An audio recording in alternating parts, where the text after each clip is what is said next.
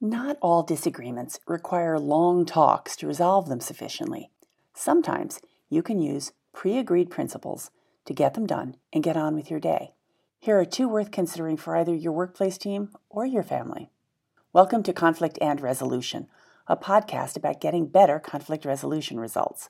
I'm your host, Tammy Lenski, a professional mediator, coach, conflict resolution author, and teacher. And this episode is titled Two Smart Principles for resolving everyday disagreements. A meta conversation is a conversation about a conversation, how it unfolded, or how you'd like to approach it. Meta conversations are useful for deciding how we want to handle everyday disagreements with loved ones or colleagues. We can use them to agree, in advance and outside the heat of the moment, the principles we'll use to resolve them well enough that we can move on. Then, we can fall back on those agreed upon principles when we find ourselves talking in circles later.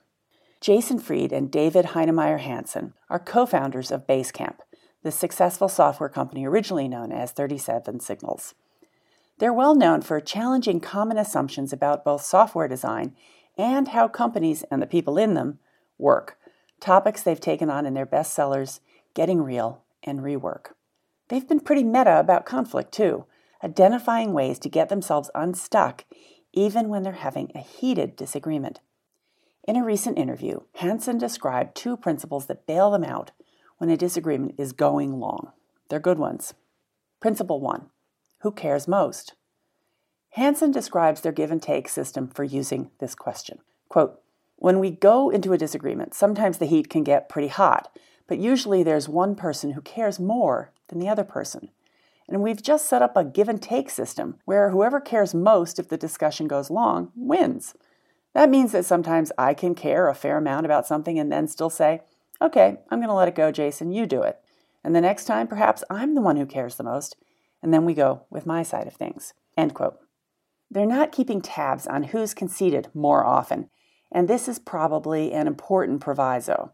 Unless the ratio is wildly out of whack, keeping tabs just becomes another thing to fight about.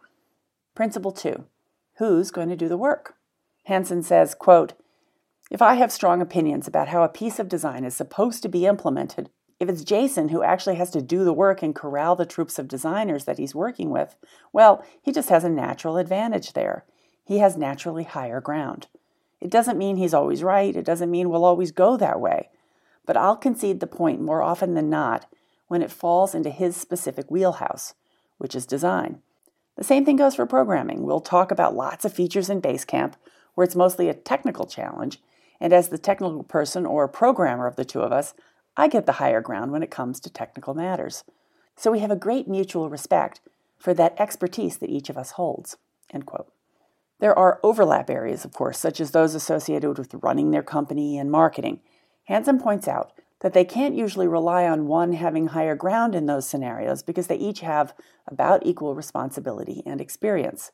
So, for disagreements in the overlap areas, they use the who cares most principle.